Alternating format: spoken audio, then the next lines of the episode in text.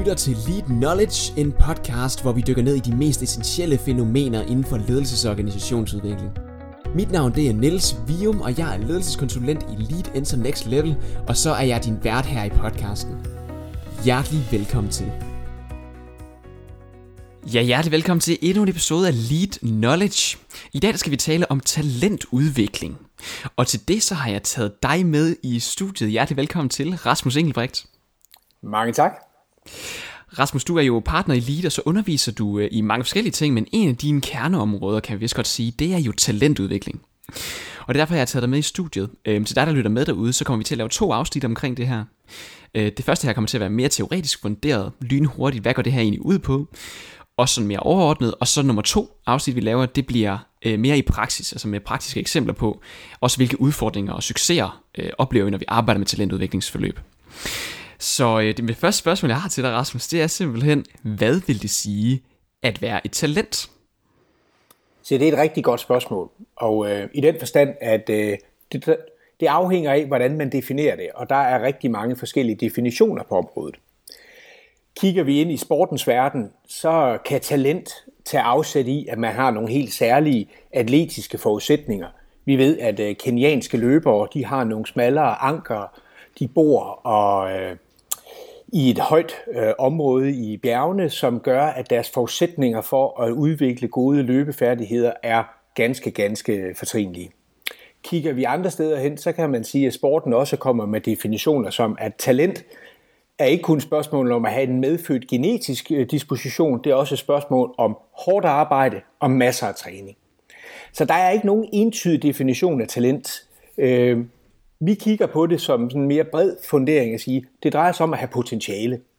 Og øh, for os, der kan man sige, at talentudvikling, det drejer sig om at se og spotte og udvikle et potentiale. Det betyder også, at alle kan have et talent, og at talent, der ikke har nogen alder. Men at talent, det er et potentiale, der kan udfolde sig. Og i nogle tilfælde, der er det konteksten omkring en, der er afgørende for, om man har talent. Jeg kan godt have et iboende talent, som kommer til udtryk, fordi jeg omgives med nogle folk, som er meget tydelige og dygtige til at se det, mm. og i andre sammenhænge, der vil det være helt forbipasseret. Så der er ikke nogen klar definition på, hvad talent egentlig er, men det er noget med potentiale. Kan du sige nogle flere ord på, hvad det så går ud på? Hvad vil det sige? Hvorfor snakker man overhovedet om det så? Talentudvikling, det står højt på mange organisationer og virksomheders ønskeliste. Okay. Uh, McKinsey Company, de har blandt andet udgivet en ny rapport, uh, som blandt andet peger på, at en af de største forudsætninger for succes for virksomheder netop af evnen til at kunne fastholde, udvikle og tiltrække talenter. Altså mm. de menneskelige kompetencer, den menneskelige kapital, den vurderer det værende mindst lige så afgørende som det, at virksomhederne har en økonomisk kapital og investerer i udvikling. Så de menneskelige kapaciteter, de menneskelige potentialer, det er altså afgørende for, om virksomhederne øh, kan klare sig og få succes fremadrettet. Derfor står talentudvikling helt automatisk også højt på en ønskeliste. Og når man så går til talentprogrammerne, jamen så bliver mm. det nemlig et spørgsmål om at få defineret, hvad er det så for typer af talenter, vi vil arbejde med? Hvad yes. er det for behov, vi har? Og, og der igen, talent. Man kan være talent i flere ting. Ofte har det været i virksomhedssammenhæng været reduceret til at være talent i ledelse. Men talentudvikling, det kan fagne meget bredere end det.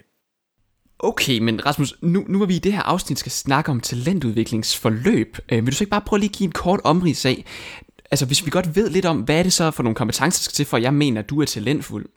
Hvordan kan vi så arbejde med, og hvad generelt går talentudviklingsforløb ud på, og hvorfor er det overhovedet vigtigt?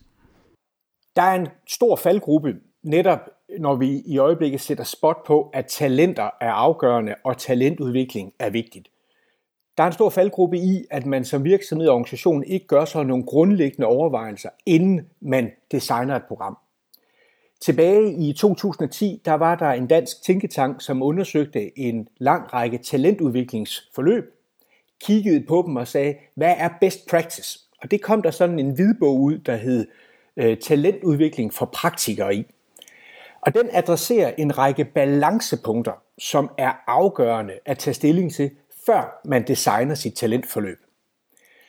Blandt andet så skal man have styr på formålet, altså hvad vil vi opnå? To, hvem er målgruppen for vores talenter? 3. Med hvilken metode er det, man skal af, eller udvikle de her talenter. Mm. Vi ser desværre ofte, at, øh, at man efterspørger, vi skal have talentudvikling, og lad os få sat et program på banen. Og der misser man altså nogle af de her grundlæggende valg, som er netop med til at skabe succes i et forløb. Fordi at man har taget stilling til, hvordan man skal gøre. For eksempel i forhold til formålet. Drejer det sig om at fastholde talentfulde og dygtige medarbejdere, eller drejer det sig om at udvikle og karriereudvikle til næste step? Det er jo en afgørelse. Hvad er det for, hvad er det for et formål? Hvad er det for et behov, vi har i organisationen? Er det nogle helt særlige kompetencer, som organisationen har brug for at fremme? Det kan være mellemledelse. Det kan også være nogle faglige kompetencer. Eller er det talenternes egne behov, som skal øh, stimuleres og understøttes, fordi vi har brug for, at de udvikler sig, og de er kraftcentre? Igen, det ene er ikke mere rigtigt end det andet, men det er et balance, og man skal træffe et valg. Kigger vi så på målgruppen, er det talentfulde medarbejdere, altså de dygtigste, vi satser på, eller er det et tilbud for alle? Mm. Skal jeg have nogle særlige forudsætninger for at kan blive udvalgt, eller er det et spørgsmål om, alle får lov at komme igennem sådan en opkvalificering eller udvikling? Baserer udvælgelsen sig på en mavefornemmelse at sige, hmm, herover det ser godt ud, eller er det kortlægning af kompetencer og assessment? Igen, det ene er ikke mere rigtigt, men der er igen en række grundvalg, således at udvælgelseskriterierne for eksempel bliver ganske tydelige. Mm. De her balancepunkter, de er afgørende for, at designet af forløbet, det bliver, det bliver succesfuldt. For har man afstemt, hvorfor vi gør det, og hvem vil vi arbejde med, så har man fået et klart og tydeligt formål. Man har også fået kortlagt og defineret den målgruppe, som vi vil arbejde med. Og så kommer spørgsmålet så tilbage. Du spurgte indledningsvis, hvad er talent? Jamen det udspringer jo så netop af spørgsmålet her omkring øh, målgruppen. Får man afvejet de her balancepunkter, så har man også defineret for sig selv, hvad er det for talenter, hvordan vil vi udvælge dem, og hvad er det så også, de skal arbejde med. Hmm. Så på den måde hjælper det. De næste balancepunkter, de går så på selve metoden. Er det et øh, centralt struktureret forløb, hvor organisationen på tværs af afdelinger siger, vi laver et talentudviklingsforløb, vi samler talenterne, og så giver vi dem et udviklingsbane.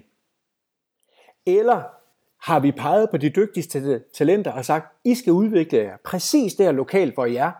I får både noget tid og noget sparring, og så gælder det om, at I blomstrer der og trækker og bliver kraftcenter for udvikling.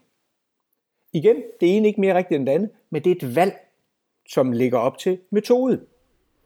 Vil vi samle talenterne centralt på nogle moduler, eller vil vi have dem øh, til at arbejde ude i den praksis, de er?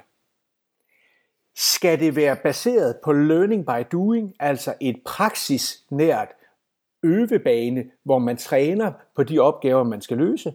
Eller skal det være struktureret omkring holdundervisning og modulopvisning med et formaliseret undervisningsformat?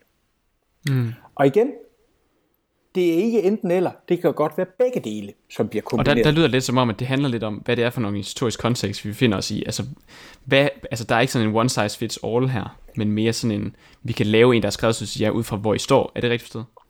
Det er fuldstændig, ja, der er noget best practice, og det vi ved fra, fra selve læringsforskningen, det er jo, at en kombination af et formaliseret vidensindhold med nogle klare, tydelige øvebaner, det giver langt okay. den største effekt. Så på det balancepunkt, der er det i hvert fald vigtigt for os at rådgive til, at man skal både og.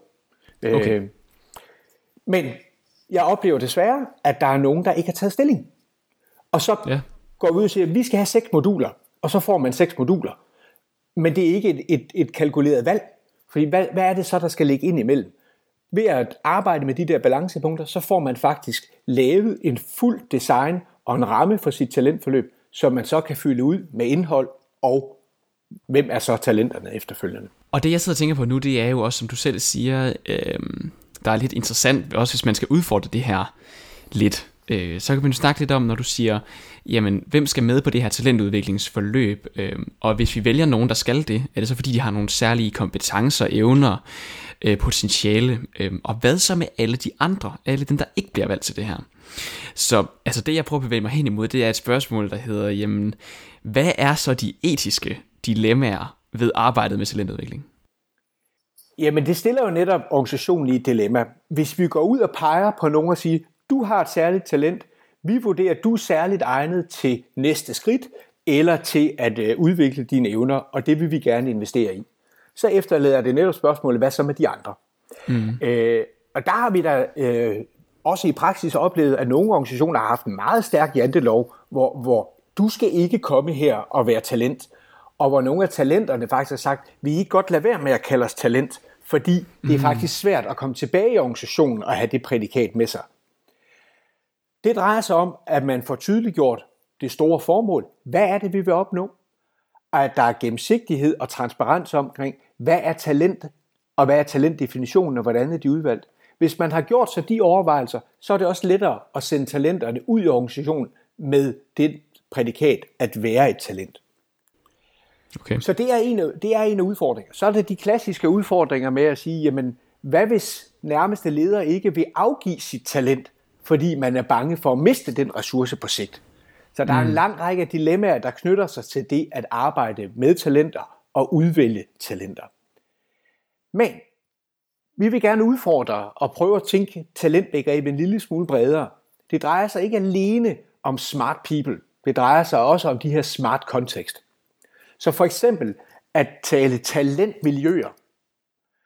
At de talenter, der udvælges, også skal være med til at udvikle på talent andre steder i organisationen.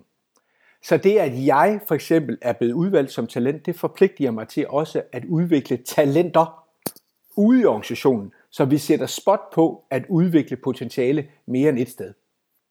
Det er for eksempel en måde at også investere ud bredere i organisationen end på de få udvalgte talenter, der er.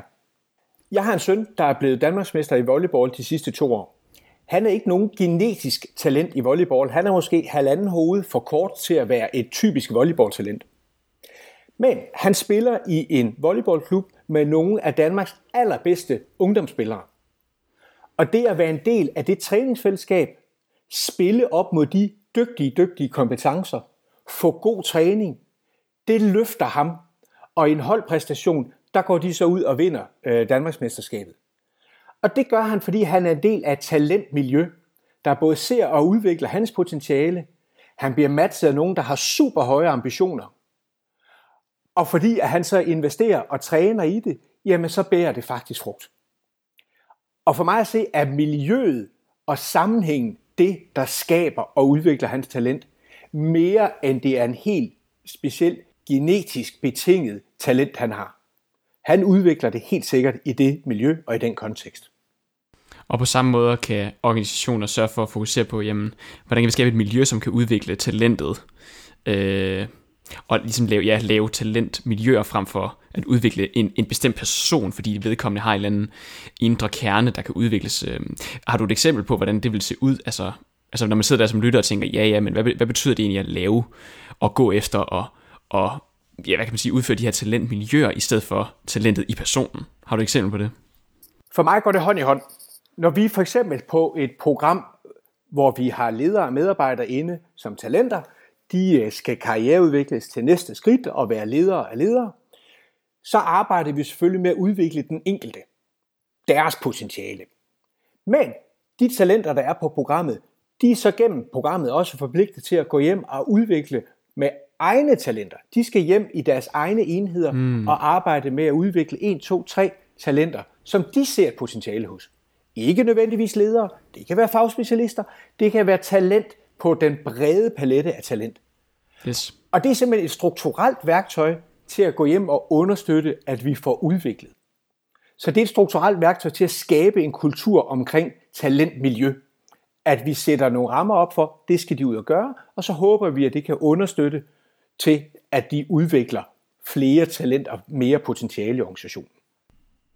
Fedt, Rasmus. Vi er faktisk ved at være nået til vejs ende i det her afsnit. Er der et eller andet sidste pointe øh, her på falderæbet, som du tænker, der er vigtigt at få med, inden vi cutter den af til, til at gå i gang med egentlig at optage afsnit 2 allerede herefter? Er der et eller andet på falderæbet, hvor du tænker, det er en vigtig pointe også at få med? Talentudvikling, det drejer sig om at se og spotte potentiale, og så drejer det sig om at designe et forløb ud fra en række grundvalg, så man er sikker på, at det får effekt.